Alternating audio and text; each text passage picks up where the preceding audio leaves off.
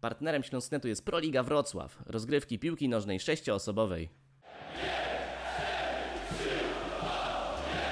To jest Sektor Śląska. Sektor Śląska.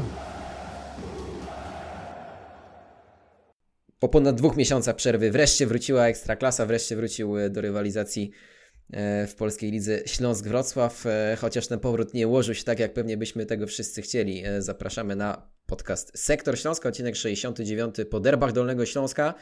Śląsk Wrocław przegrał 0 do 3 z Zagłębiem Lubin na własnym stadionie, a dzisiaj będziemy sobie rozmawiać o tym w gronie śląsknetowym. Mateusz Włosek. Cześć, witam. Krzysztof Rakowicz. Dzień dobry, cześć wszystkim. E, podcast poprowadzę ja, Jan Micygiewicz. E, e, od razu zachęcam do zostawienia subskrypcji na naszym kanale, także łapki w górę, bo to pomaga nam w rozwoju projektu, który tutaj dla Was tworzymy. Przypominamy też, że partnerem naszego podcastu jest zakład bukmacherski LVBet. No i panowie, Fatalny początek rundy. Trzeba sobie powiedzieć jasno, że, że wynik, jak się na to patrzy sucho, 0 do 3 w derbach przed własną publicznością, to jest kompletna kompromitacja. Chociaż pierwsza połowa wcale nie wskazywała na to, że będziemy mieli do czynienia z aż tak wysoką porażką. W ogóle muszę przyznać, że, że byłem dość mocno zaskoczony tym, jak wyglądał poziom tego spotkania w, w pierwszej połowie, bo trochę szykowałem się na takie, takie siermierzne E, spotkanie, bo jednak końcówka stycznia, murawa w nie najlepszym stanie, e, te, minusowa temperatura, frekwencja też e, nie zachwycała. No i to wszystko składało mi się w całość taką, że, że będziemy mieli raczej trudny do oglądania mecz, a trzeba przyznać, że w pierwszej połowie sporo się działo na boisku. Tak może od rozpoczynając, jak byście panowie pierwsze wnioski wyciągnęli z tego meczu? Mateusz. No, te, pierwsze wnioski są takie, że, że przede wszystkim fatalne rozpoczęcie e, tej rundy wiosennej, o którym już zresztą wspomniałeś. Natomiast ten początek był bardzo obiecujący dla Śląska, bo dużo akcji wyprowadzonych szczególnie przez e, Johna Jebłacha czy Denisa Jastrzębskiego na lewej stronie, który świetnie porozumiewał się z Patrykiem Janasikiem. Też zastosuje tutaj taką małą e, humorystyczną analogię, bo staliśmy w mix zone czekając na, na piłkarzy, którzy niestety się nie zjawili, wiadomo z jakiego powodu, natomiast przechodzili e, piłkarze Zagłębia i przechodził również trener Waldemar Fornalik. Jeden z radiowców poprosił, e, żebym, e, żebym podtrzymał, e, żebym podtrzymał, e, tre, trener Fornalik poprosił mnie, żebym podtrzymał mu E, jakieś chyba jedzenie mieli po, po meczu zapakowane i ja tak się poczułem trochę jak trener Dżurżewicz, że jednak przyjechał Waldek King i tutaj masz trzymaj, my sobie trzy punkty tutaj szybko zainkasowaliśmy i zaraz jedziemy do domu. Natomiast y, no, ten mecz, y, to co powiedziałeś, y, ten dobry początek, później e, Później wiemy, jak Zagłębie brutalnie wypunktowało Śląsk, no i e, wydaje się, że gorzej, gorzej ta wiosna nie mogła się rozpocząć. Ja bym, ja bym określił ten mecz słowem falstart i to przez duże F, e, bo jednak byłem dobrej myśli, e, a ten mecz brutalnie, brutalnie zweryfikował mój optymizm i teraz czuję się e, co najmniej jak po porażce 0-4 z Lechem Poznań w, zeszłej, w zeszłym sezonie. Śląsk zaliczył w miarę dobrą, udaną końcówkę rundy jesiennej, gdzieś tam wygrał w Poznaniu w Pucharze Polski, wygrał w Płocku, awansował do ćwierćfinału e, Pucharu Polski i byłem właśnie tej dobrej myśli. Poza tym też e, ponad 2,5 miesiąca przerwy od Śląska, od Ekstraklasy, to też trochę zatęskniłem za rozgrywkami polskiej piłki nożnej i liczyłem gdzieś tam, że Śląsk urwie punkty Zagłębiowi, wygra prestiżowe derby i to jeszcze na swoim stadionie.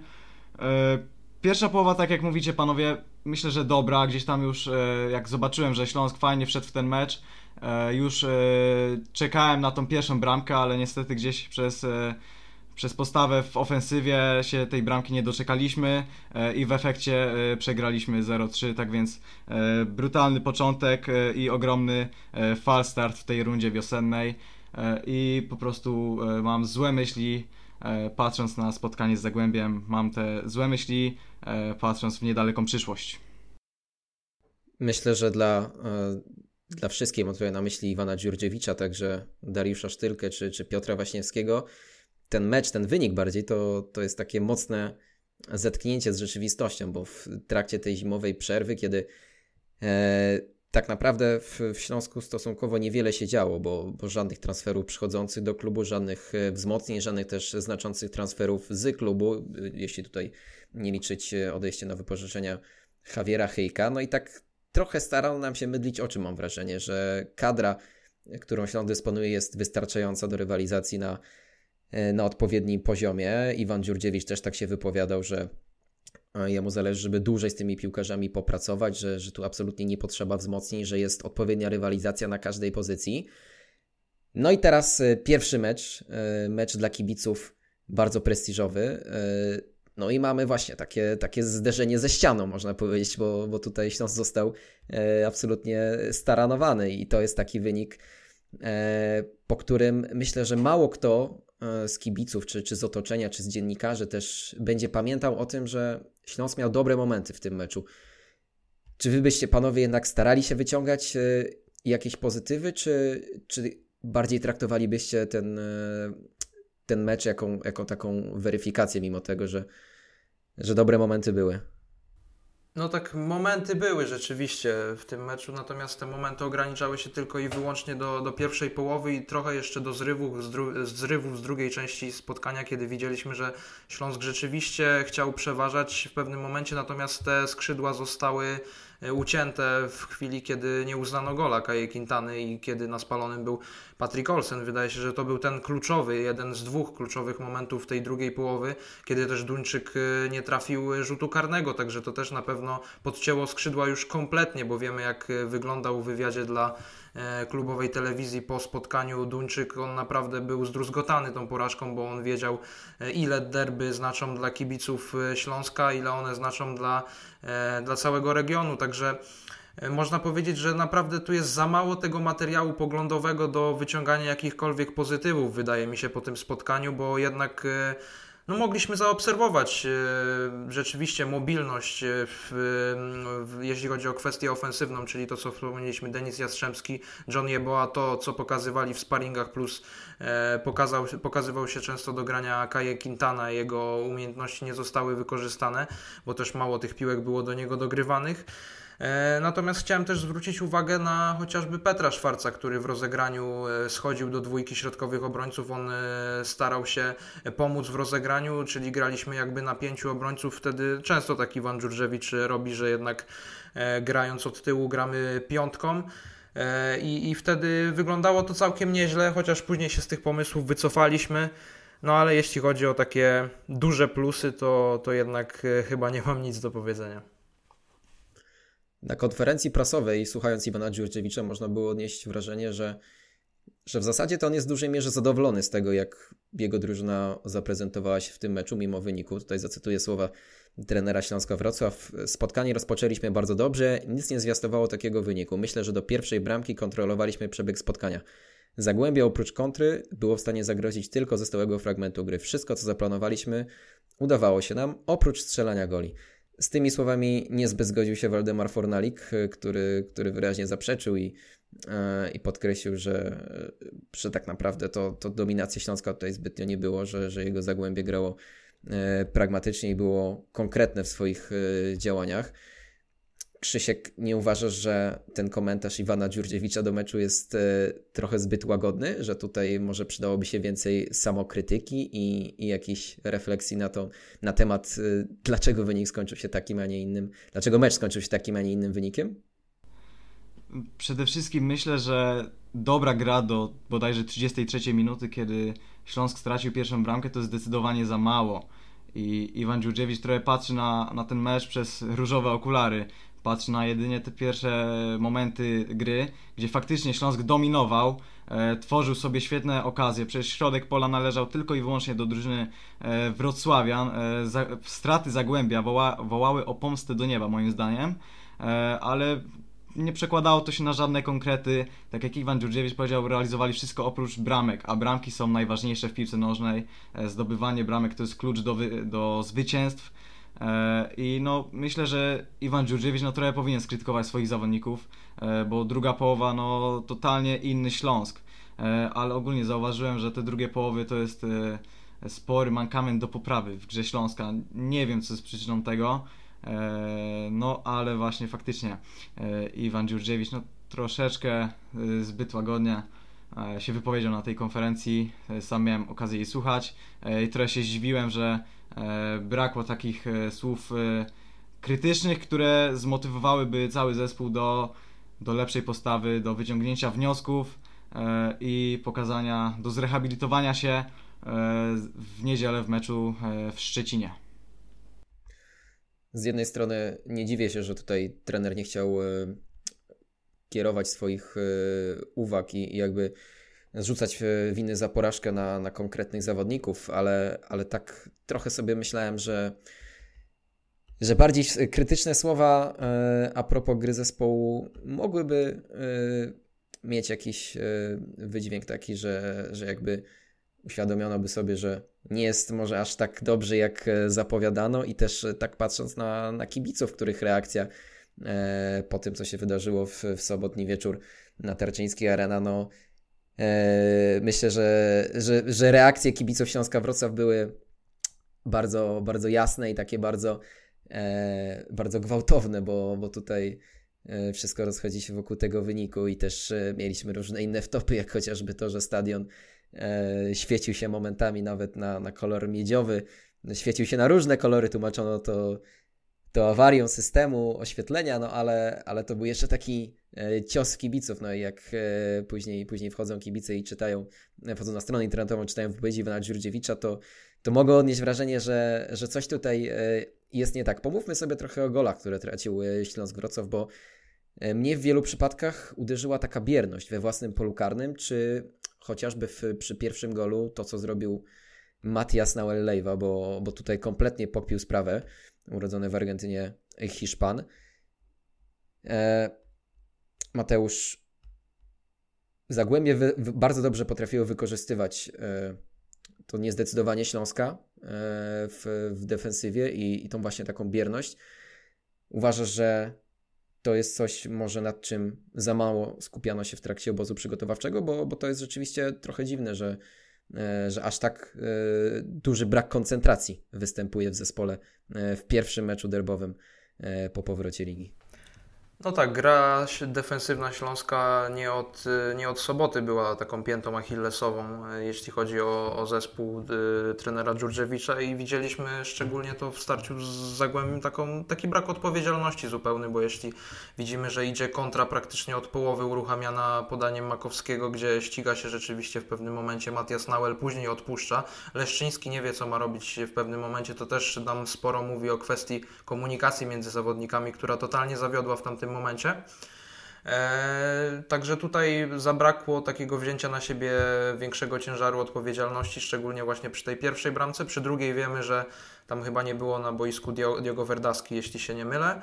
E, natomiast to oczywiście nie, e, nie rozlicza piłkarzy Śląska z tego, że pozwolili jednemu zawodnikowi przejść, przedrzeć się prawą stroną, zagrać do Saszy Żywca, który był kompletnie niepilnowany w polu karnym, to też spora bierność.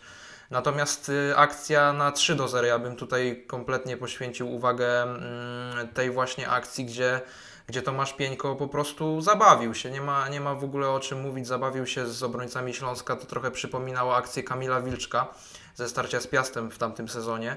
E, chociaż Kamil Wilczek jednak zrobił to bardziej popisowo w swoim stylu, e, takim indywidualnym rajdem, natomiast Tomek Pieńko tutaj od linii bocznej, ja jeszcze widziałem, on tam chyba jeszcze Założył siatkę, wydaje mi się, w Erdasce i to już było takie totalne upokorzenie. Jeszcze przeszedł między dwoma, później jeszcze zamarkował przed poprawą strzał i, i skierował piłkę do siatki, także to był kompletny absurd i tam było widać, że naprawdę już piłkarzom Śląska nie chciało się w pewnym momencie.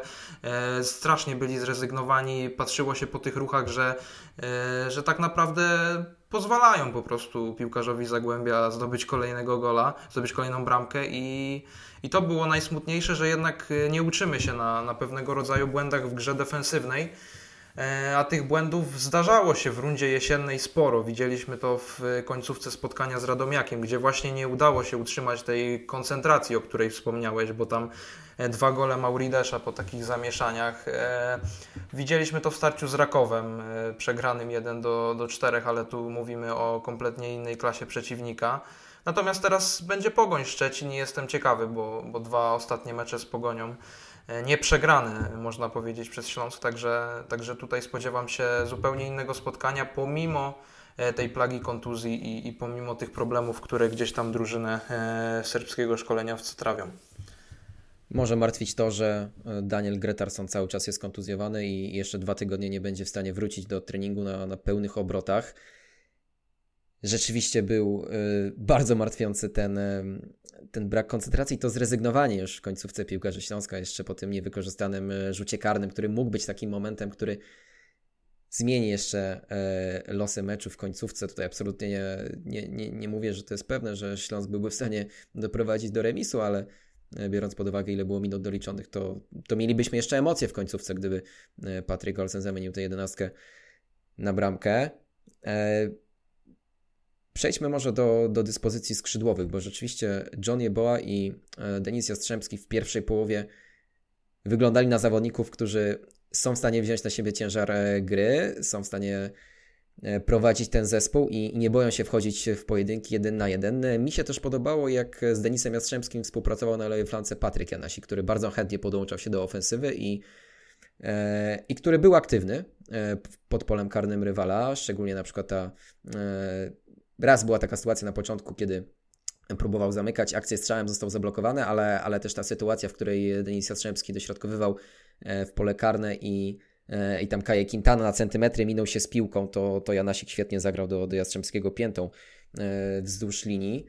E, Krzysiek, czy uważasz, że, że ci skrzydłowi i, i ta, to dobre wejście w rundę w pierwszą połowę może, bo, bo w drugiej połowie już to niestety gorzej wyglądało Jeboacha i Jastrzębskiego to jest coś, na czym możemy bazować, jeśli chodzi o grę ofensywną Śląska w, w najbliższych meczach?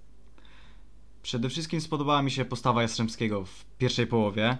E, po dosyć e, bardzo, bardzo niemrawej e, rundzie jesiennej, gdzie Denis Jastrzębski po prostu nie był sobą, całkowicie był pod formą. Bardzo pozytywnie mnie zaskoczył w tej pierwszej części spotkania. Więc to na pewno cieszy. To jest taki jeden z niewielkich plusików tego spotkania. Gdzieś tam nie bał się wchodzić w dryblingi, w pojedynki szybkościowe, które wygrywał. E, te jego dośrodkowania też e, nie były takie złe. E, to zadowala. Mm, to cieszy, tak jak powiedziałem. Ale no gdzieś na w drugiej połowie te skrzydła wystarczyło, że obrońcy Zagłębia po, prostu grali niżej, gdzieś tam się cofnęli całym składem i już te skrzydła po prostu zostały stłamszone przez obronę Zagłębia. Co do Johna Jeboacha, no to on cały sezon już pokazuje E, tą swoją świetną dyspozycję, ten, tą kiwkę w stylu Pele czy jego, Maradony, e, to bardzo się podoba, tym bardziej, e, że współpraca Jebłacha z Bejgerem, a także Jastrzębskiego z Janasikiem z Derbów też się układała. Mm, czy skrzydła mogą być takim mocnym punktem w ofensywie Śląska? Oczywiście, że mogą. Mm, gra skrzydłami e, no, wychodzi Śląskowi, wychodziła e, od lat. E, gdzieś tam mieliśmy dobrych skrzydłowych, był Robert Pich kiedyś i inni skrzydłowi. Mm, teraz mamy Jastrzębskiego, mamy Jeboacha, którzy naprawdę mają potencjał. Mają potencjał na to, żeby gdzieś tam swoją szybkością, swoim driblingiem tworzyć, kreować sytuacje bramkowe. Tylko problem jeszcze leży w tym przede wszystkim E, w tym, co przed chwilą powiedziałem, w tym, co jest najważniejsze w piłce nożnej, czyli w bramkach. E, konkretnie chodzi mi o wykończenia. E, tutaj jednak skrzydłowie odgrywają mniejszą, mniejszą rolę, bo skrzydłowi są rozliczani głównie za, za to, ile piłek dostarczą w pole karne. Jeżeli tych piłek będzie dosyć dużo, to jeszcze wystarczy poprawić skuteczność napastników bądź innych zawodników, którzy są od tego, by wykańczać te bramki, ale skrzydła tak, moim zdaniem są mocnym mogą być mocnym punktem, e, patrząc na, na to, kogo tam mamy na skrzydłach. Jeszcze brakuje oczywiście e, trochę rywalizacji na tych skrzydłach, brakuje takiego e, jednego e, bocznego zawodnika, mm, żeby stworzyć tercet z Jebłachem i Jastrzębskim e, i wtedy byłoby już w ogóle idealnie. O ile w przypadku Jebłacha to rzeczywiście e, powinniśmy się spodziewać, że, że on będzie czołową postacią tej drużyny, to, to w przypadku Denisa Jastrzębskiego ja też byłem pozytywnie zaskoczony. Chociaż e, tutaj jeszcze nie popadałbym w hura optymizm, bo, bo pamiętam e, jak rok temu, gdy zimą Jastrzębski trafił do Wrocławia to debiut e, ligowy w, w meczu z Lechią Gdańsk na wyjeździe przegranym przez Śląsk też miał bardzo dobry. Tam to był taki mecz, gdzie Jastrzębski był właściwie jedynym zawodnikiem Śląska, który był w stanie zrobić e, coś dobrego na boisku i który widać było, że zależało mu, mu bardziej niż, niż reszcie drużyny. A potem do końca rundy była, była równia pochyła. Mam nadzieję, że, że tym razem będzie inaczej, bo, bo rzeczywiście jesienią rzadko kiedy Denis Jastrzębski pokazywał, że ma coś więcej niż szybkość. A wczoraj, e, przepraszam, nie wczoraj, tylko, tylko w sobotę, rzeczywiście e, dało się dostrzec, że, że to jest zawodnik, który, e, który ma, ma technikę i ma dobre dośrodkowanie. E, jak chociażby przy bramce Kaje Quintany, która ostatnio jednak ostatecznie nie została zaliczona. No i właśnie, przechodząc do, do hiszpańskiego napastnika, Kaje Quintana wyszedł w pierwszej jedenastce. Oczywiście w związku z tym, że Erika Exposito nie było przez e, sporą część okresu przygotowawczego, że opuścił ten obóz w Turcji. Czy o Quintanie powinniśmy mówić po tym meczu jako o wielkim pechowcu, w związku z tym, że strzelił gola, gola, który mógł odwrócić losy meczu, gola bardzo ładnego, bo naprawdę świetnie technicznie złożył się do tego uderzenia z powietrza. Czy jednak czy jednak tutaj szukamy bardziej, bardziej negatywów i, i będziemy podkreślać te sytuacje, których nie wykorzystał, jak w pierwszej połowie zdarzyło mu się kilka takich E, błędów technicznych, czy chociażby przy tej, przy tej wrzutce Jastrzębskiego wspomnianej już wcześniej. Mam wrażenie, że Ray Exposito tam dołożyłby głowę, poszedłby do końca e, i oddałby strzał, najprawdopodobniej celny i, i z dużym, dużym prawdopodobieństwem skończyłoby się to golem, a Akaje Quintana miałem wrażenie, że tak w ostatniej chwili trochę odpuścił głowę, jakby bojąc się wychodzącego z bramki Jasmina Buricia. Mateusz, jak ty patrzysz na, na występ e, zawodnika który w tym sezonie nie ma jeszcze ani jednego gola w ekstraklasie. Kaje Quintana, y, bohater tragiczny, można to tak nazwać, y, no, nad którym ciąży trochę fatum, chociaż wiemy, że pod koniec y, tamtego sezonu miał dobry okres, gdy, gdy strzelił dwa gole mecz po meczu, to jeszcze było za kadencji Piotra Tworka. No i teraz takie znowu dana szansa, podobnie jak w rundzie jesiennej w derbach, wyszedł w pierwszym składzie. I wydaje mi się, że jednak jest to, jest to kwestia pecha tutaj, bo, bo te zagranie do Patryka Olsena było minimalnie, ten spalony był naprawdę, ta akcja była minimalnie spalona i tutaj dobrze znalazł przede wszystkim E, znalazł piłkę. On ma tą właśnie, tę właściwość, że jego ta futbolówka szuka w polu karnym, tylko e, właśnie muszą być odpowiednie, precyzyjne do grania, to o czym już mówiliśmy, czyli, e, czyli dobre dośrodkowania. I rzeczywiście w przypadku tych dograń ze skrzydeł on może, może Śląsk mieć z niego sporo pożytku, tym bardziej, że on często zbiera odbite piłki przez bramkarzy, często jest takim e, powiedziałbym, złodziejem tych piłek, gdzie one często zostają wypluwane przez golkiperów. I to jest duża, powiedziałbym, wartość dodana tego piłkarza, natomiast jeśli chodzi o schodzenie do rozegrania, to wiemy, że on nie ma takich walorów jak Eric Exposito, który potrafi zejść głębiej, rozegrać akcję, wziąć na siebie przeciwnika też z racji swoich oczywiście bardzo dobrych warunków fizycznych, natomiast e, wiemy, jak ten okres przygotowawczy wyglądał dla Exposita, a właściwie jak nie wyglądał, bo tam problemy rodzinne znów musiał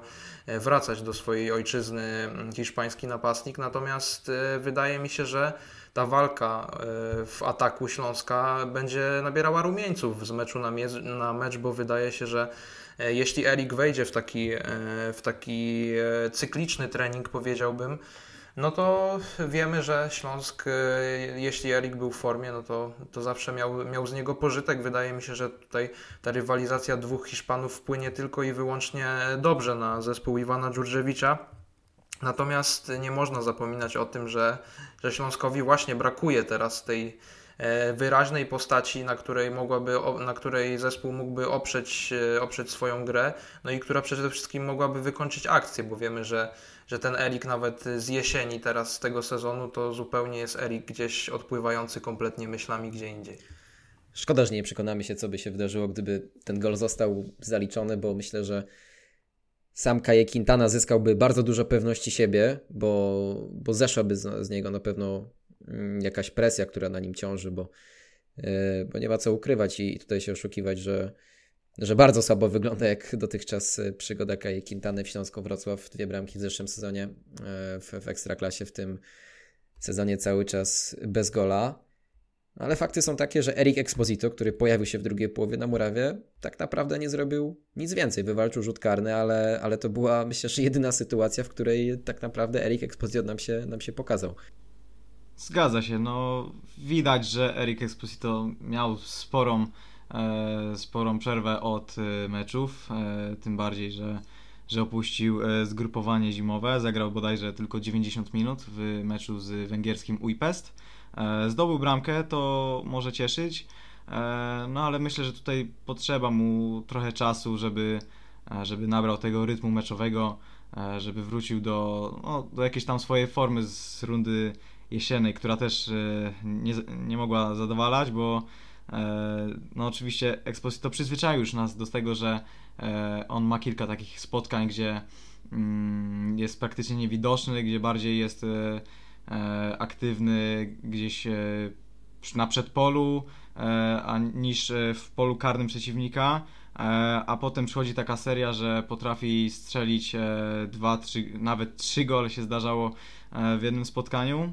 Mm, Tak więc myślę, że to jest takie już jego, tak jak w przypadku Quintany, e, też ma pewnego e, rodzaju fatum, e, że po prostu Eric Exposito nie ma czegoś takiego, że e, nie ma regularności, tak bym to określił, Mm, ale no faktycznie jeszcze trzeba mu da się trochę tego e, czasu na otrenowanie, na ogranie się.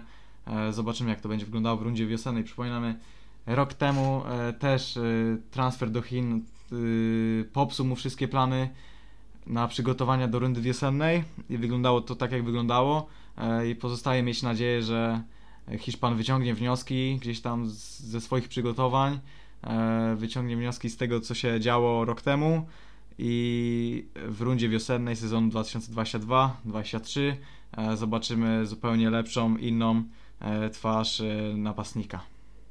Jeszcze większym problemem niż, niż ta porażka 0 do 3 i utrata punktów może być kontuzja Petra Szwarca, który wiemy, że wypada na prawdopodobnie około, około 2 miesiące. e, Kontuzja łydki. No i robi się problem, robi się duży problem e, w ekipie Iwana Dziurdziewicza, no bo Petr Szwarc to jest jeden z fundamentów tej drużyny, fundament środka pola. E, Już się przyzwyczailiśmy, że do niego duet z Patrykiem Olsenem, uzupełniony o, o, o Nauela Lejwę, to jest taki żelazny środek pola. Mateusz, twoim zdaniem, kto teraz wskoczy do składu na, na mecz z Pogonią Szczecin? Czy będzie to Michał Żuchowski, który pojawił się w drugiej połowie e, meczu z Zagłębiem w miejsce, w miejsce Nauela, czy, czy może Karol Borys, czy może Adrian Bukowski, który e, przesiedział cały mecz na ławce rezerwowych i na pewno nie jest e, faworytem do tego, żeby zająć miejsce w pierwszej jednostce, ale jakieś rozwiązanie też to by było. Michał Żuchowski to by była bardzo bezpieczna opcja. Wiemy, że to jest zawodnik idealny do gry w destrukcji. On y, jak wchodził na boisko, jak pojawiał się, jak chociażby w meczu z Koroną przegranym 1 do 3, to on zawsze kąsał rywala, starał się być blisko w kontakcie, ale mi się bardzo podobała jego gra e, w Niepołomicach, w tych nieszczęsnych Niepołomicach e, przeciwko Sandecji Nowy Sącz w Pucharze Polski, gdzie e, troszkę wyżej ustawił go trener Dżurżewicz. On tam krążył w okolicach pozycji numer 10 i rzeczywiście potrafił nawet e, rozdawać piłki, potrafił krążyć między, między formacjami i jako wolny elektron wyglądał bardzo dobrze. Natomiast oczywiście w ligowej rywalizacji e, wrzucenie go na dziesiątkę mogłoby być e, trochę ryzykownym e, pomysłem.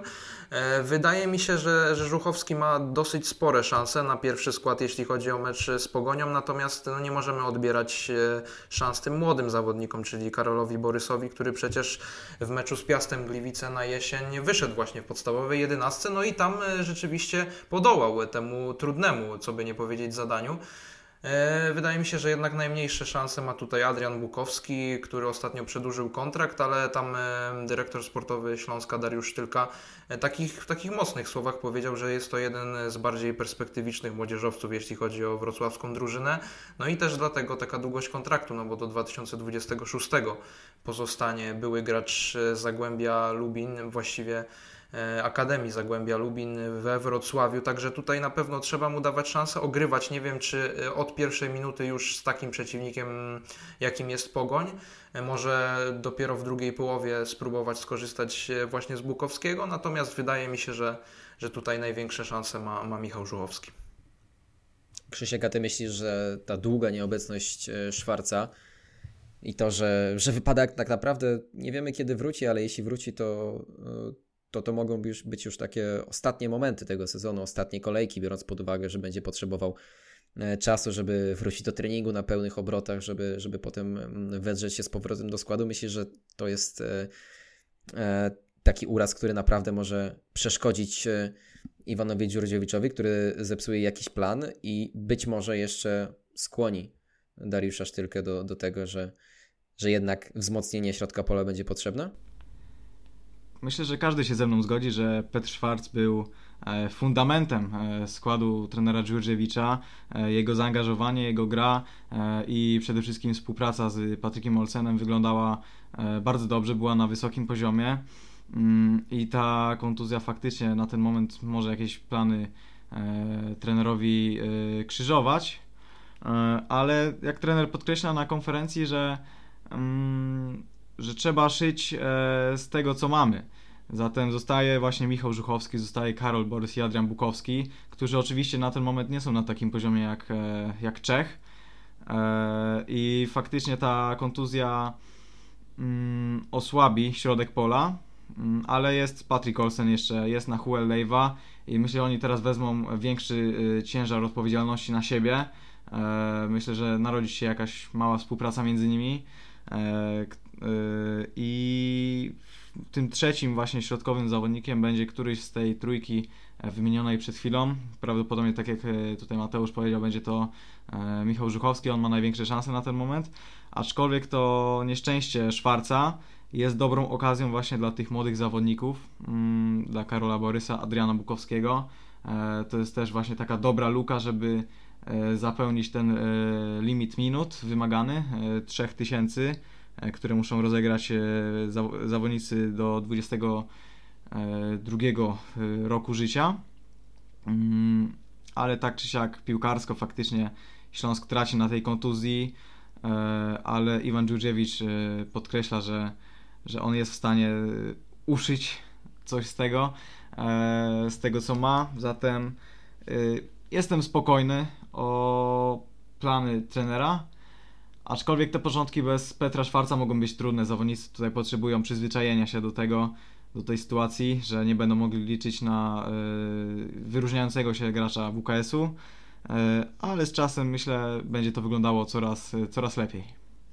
Z jednej strony myślę, że wielu kibiców chciałoby, żeby to albo Karol Borys, albo Adrian Bukowski wskoczyli na to wolne miejsce e, w składzie, bo, bo jednak chcemy, żeby ci młodzi zawodnicy jak najczęściej się ogrywali, jak najczęściej dostawali szansę e, od pierwszej minuty. Z drugiej strony jednak Michał Żuchowski, to, to pamiętajmy, że jest piłkarz, który przyszedł razem z Iwanem Dziurdziewiczem z Chrobrego Głowów. E, można więc wnioskować, że, że to był piłkarz, którego Iwan Dziurdziewicz bardzo cenił i, i miał na niego konkretny plan w Śląsku Wrocław, a, a tak naprawdę jesień dla Michała Żuchowskiego była w całości e, poszatkowana kontuzjami e, i, nie było takiego momentu, żeby on złapał regularność, więc być może to jest, to jest dobry moment na to, żeby, e, żeby Żuchowski też dostał więcej zaufania od, od trenera i żeby swoim doświadczeniem zapełnił tę lukę, która, która stworzy się po odejściu Petra Szwarca. Będąc przy temacie młodych zawodników, którzy w Śląsku Wrocław raczej siedzą na ławce rezerwowych niż, e, niż grają. E, oczywiście Łukasz Bejger jako młodzieżowiec występuje od pierwszej minuty.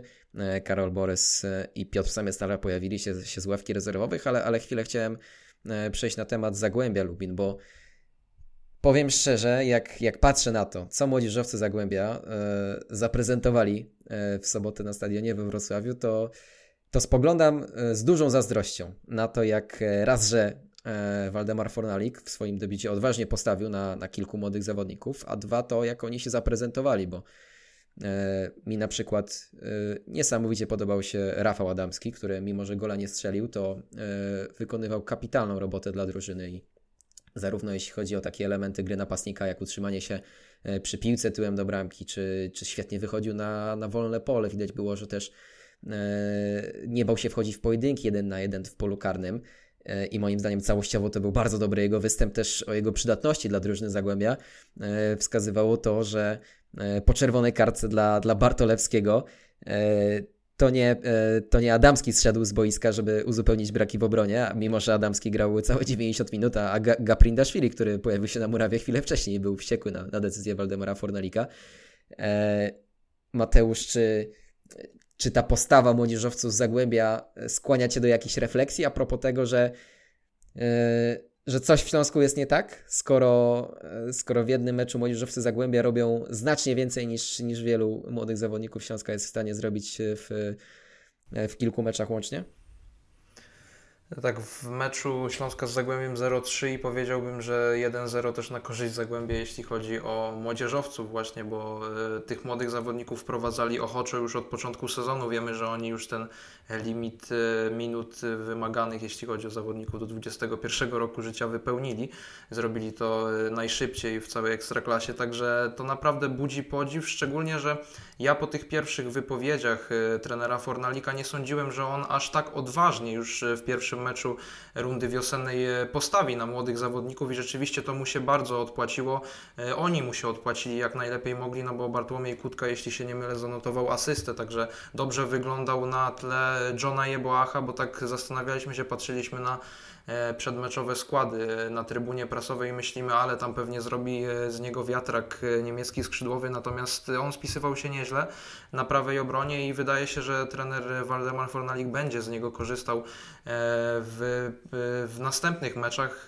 Też Rafał Adamski, o którym wspomniałeś, nie jest to napastnik jakiś klasowy, wiadomo, to jest młody zawodnik, natomiast wykonywał dużą pracę dla zespołu. To co wspomniałeś, on świetnie czuł się też w kontratakach, gdzie piłka była kierowana na skrzydło skrzydła, chociażby do Damiana Bohara, on szybko ściągał gdzieś tam obrońców za sobą, także duża praca wykonana bez piłki przez tego zawodnika.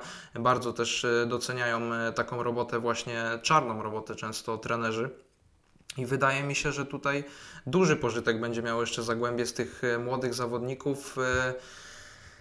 Natomiast jeśli chodzi o Śląsk, no to e, możemy tylko i wyłącznie pozazdrościć, bo wiemy, że mamy tą perełkę w postaci Karola Borysa, który wszedł na boisko i też chciał się pokazać z jak najlepszej strony. Tam jedno takie podanie miał e, penetrujące przez e, defensywę Zagłębia, tam była taka jedna próba podjęta. Natomiast on przyzwyczaił do tego, że zawsze gra odważnie, że stara się grać do przodu, to co właśnie widzieliśmy w jego poczynaniach chociażby w Gliwicach. E, natomiast jeśli chodzi o innych młodzieżowców, to jest już e, troszkę ciężej. Łukasz Bejger wiemy, że on na jesień grał mało, teraz e, z pewnością będzie grał więcej. Miał trochę problemów, ostatnio stuknęły mu już dwa lata we Wrocławiu, także też pewnie zastanawia się, jaki będzie dalszy ciąg jego piłkarskiej kariery. Mm, no wiemy, jak wyglądają zawodnicy, którzy mm, ostatnio przedłużyli kontrakty, czyli to, co wspomnieliśmy już o Adrianie Bukowskim, trochę o Piotrze Sam, Samcutalarze, który E, wydaje mi się, no nie jest na tyle solidnym i pewnym graczem, żeby wszedł od razu, tak jak w rundzie jesiennej, od y, początku i pokazywał się z dobrej strony, bo wtedy kilka tych meczów dostał. Natomiast wydaje się, że w pewnym momencie ta jego szansa się wyczerpała. Dopiero mecz z Jagiellonią Białystok udowodnił, że on może Śląskowi coś dać, natomiast nie wiemy na ile Piotrek się oczywiście ustabilizuje, bo, bo ta jego forma niestety była chimeryczna. W końcówce też absolutnie show skradł Tomasz Pieńko, który no, tym indywidualnym golem e, wywołał zachwyt e, wielu kibiców e, w, w Polsce, bo rzeczywiście no, taka bramka 19-latka w samej końcówce to, to nic tylko wstać i, i bić brawo młodemu napastnikowi Zagłębia, mimo że, że dla nas oczywiście było to trafienie bardzo bolesne, bo, bo też wieńczące zwycięstwo Zagłębia i taki, taki cios nokautujący wyprowadził Pieńko, e, ale, ale no nie możemy zaprzeczyć temu, że, że fantastyczna była to bramka chłopaka urodzonego w 2004 roku. Oczywiście tutaj też nie chodzi o to, żeby jakoś e, gloryfikować Zagłębie, bo, bo to oczywiście e, Lubinianie też zmagają się ze swoimi problemami, o czym świadczy e, miejsce w tabeli i to, że, że cały czas E, mają mniej punktów niż Śląsk zgromadzonych, no ale takie otwarcie Waldemara Fornalika e, może naprawdę napawać optymizmem e, kibiców, kibiców w Lubinie i też to, jak,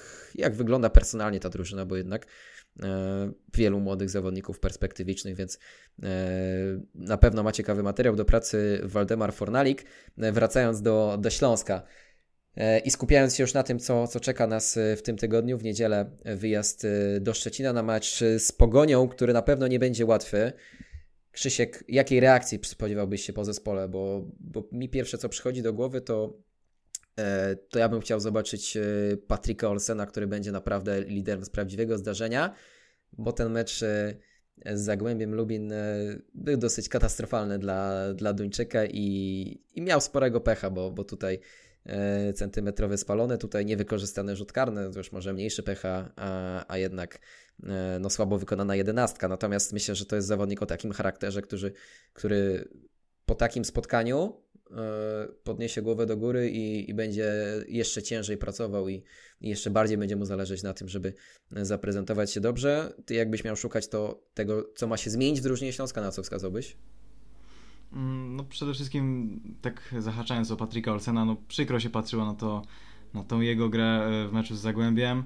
Najpierw ten spalony, e, na którym był, który zabrał Śląskowi bramkę, potem zmarnowany rzut karny, E, ale takie występy zdarzają się najlepszym nawet, e, więc Patrick Olsen e, no, już od początku swojej przygody w Śląsku zaznaczał, że on jest twardym graczem, on jest, ma zdolności przywódcze i ma twardy, ma silny mental, można powiedzieć.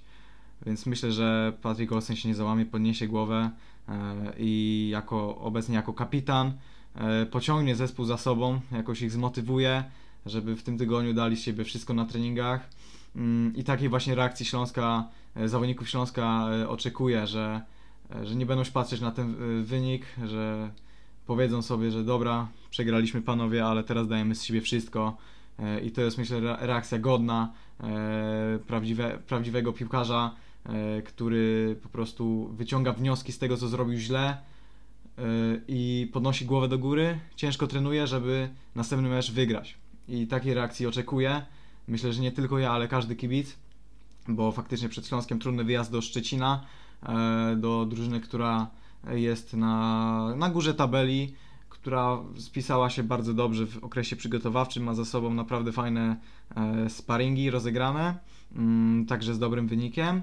E, w ostatnim meczu z Widzewem także Pogoń w szaleńczym stylu e, walczyła właśnie z Beniaminkiem Ekstraklasy, e, żeby wyrwać punkt i się udało po e, emocjonującej końcówce remis 3 do 3. Zatem no, nie, widzę, nie widzę innej opcji niż podniesienie głowy, danie z siebie wszystko w najbliższym mikrocyklu treningowym i pojechanie do Szczecina z podniesionymi głowami, bo inaczej, inaczej po prostu ten mecz może się potoczyć nawet gorzej niż ten E, ten ostatni mecz e, derbowy. Bo mental to jest, myślę, podstawa do dobrej gry, do dobrej postawy i od tego Śląsk powinien właśnie zacząć w najbliższym e, okresie. Na pewno tutaj dyspozycja mentalna będzie ważnym czynnikiem, bo, no bo takie, takie rozpoczęcie rundy y, może być sporym ciosem dla, dla piłkarzy i, y, i ciekaw jestem, jak to, będzie wyglądać e, w szatni, jaka teraz atmosfera panuje. E, właśnie w, w, w trwającym tygodniu. Mateusz, wspomniałeś o tym, że dwie ostatnie potyczki z Pogonią e, Śląsk nie przegrał. Raz wygrał, raz zremisował. To były w obu przypadkach mecze na własnym stadionie, ale wcześniej, jak spojrzymy sobie na dwa ostatnie wyjazdy do Szczecina, to są to dwie porażki, 0 do 1, 1 do 2. No i właśnie, jakie są Twoje przewidywania przed y, niedzielnym meczem, bo Pogoń, tak jak tutaj Krzysiek wspomniał, otworzyła rundę od, od takiego rock'n'rollowego meczu, od świetnego widowiska w, w Łodzi, no i myślę, że jeśli będą na odpowiedniej, w odpowiedniej dyspozycji ofensywnej e, piłkarze ze Szczecina, to tutaj e, no możemy mieć spore problemy w defensywie, patrząc na to, jak, jak Śląsk zaprezentował się z Zagłębiem. Paradoksalnie im w Śląsku jest gorzej, tym jest lepiej, można powiedzieć, bo pamiętamy, że po tym meczu chociażby z Radomiakiem przegranym później wydarzyło się zwycięstwo niespodziewane w Pucharze e, Polski z Lechem Poznań i tutaj wydaje mi się, że podopieczni Iwana Dżurdziewicza nie mają e, o czym myśleć, tylko o chociażby remisie w Szczecinie, bo mówię, ta historia ostatnich starć układała się naprawdę nieźle. Ja pamiętam jeszcze mecz z sezonu 2020-2021 bodajże, gdzie jeszcze dwie bramki Erika Monika Exposito wygrana we Wrocławiu, gdzie też ta drużyna już się sypała w pewnym momencie i wydawało się, że przyjeżdża bardzo silna pogoń. To było e, chyba tydzień po meczu e, z Legią. E, także albo przed meczem z Legią, już nie pamiętam, ale były dwa, był taki terminarz napięty i E, wtedy Śląsk pokazał się z bardzo dobrej strony, pokazał ten pazur w meczu naprawdę z silniejszym rywalem, tylko jedyne czego nie zrobić to właśnie nie grać tak jak widzę Łódź, czyli nie iść na wymianę ciosów, bo to mogłoby się skończyć dla Śląska naprawdę źle, tylko wykorzystać mądrze to, co będzie dawał przeciwnika, na pewno przeciwnik będzie też popełniał błędy, także zagrać po prostu jak Zagłębie ze Śląskiem, pragmatycznie i, i tego bym wymagał od piłkarzy Śląska. I tym podsumujemy sobie e, dzisiejszy odcinek e, naszego podcastu Sektor Śląska, że często we Wrocławiu bywa tak, że, że jest, e, im jest gorzej, to, to tym częściej przychodzi nagle moment, w którym wbrew jakiejkolwiek logice przydarza się, się zwycięstwo i miejmy nadzieję, że tak będzie i w tym przypadku i że Śląsk nie rozpocznie rundy od dwóch kolejnych porażek. Moimi dzisiejszymi gośćmi byli Mateusz Włosek. Dzięki, cześć. Krzysztof Rakowicz. Dzięki wielkie. Ja się nazywam Jan Micygiewicz. Przypominam o tym, żeby e, śledzić treści, które publikujemy na naszej stronie internetowej, także zostawić e, subskrypcję na naszym kanale i e, do usłyszenia w przyszłym tygodniu. To jest Sektor Śląska. Sektor Śląska.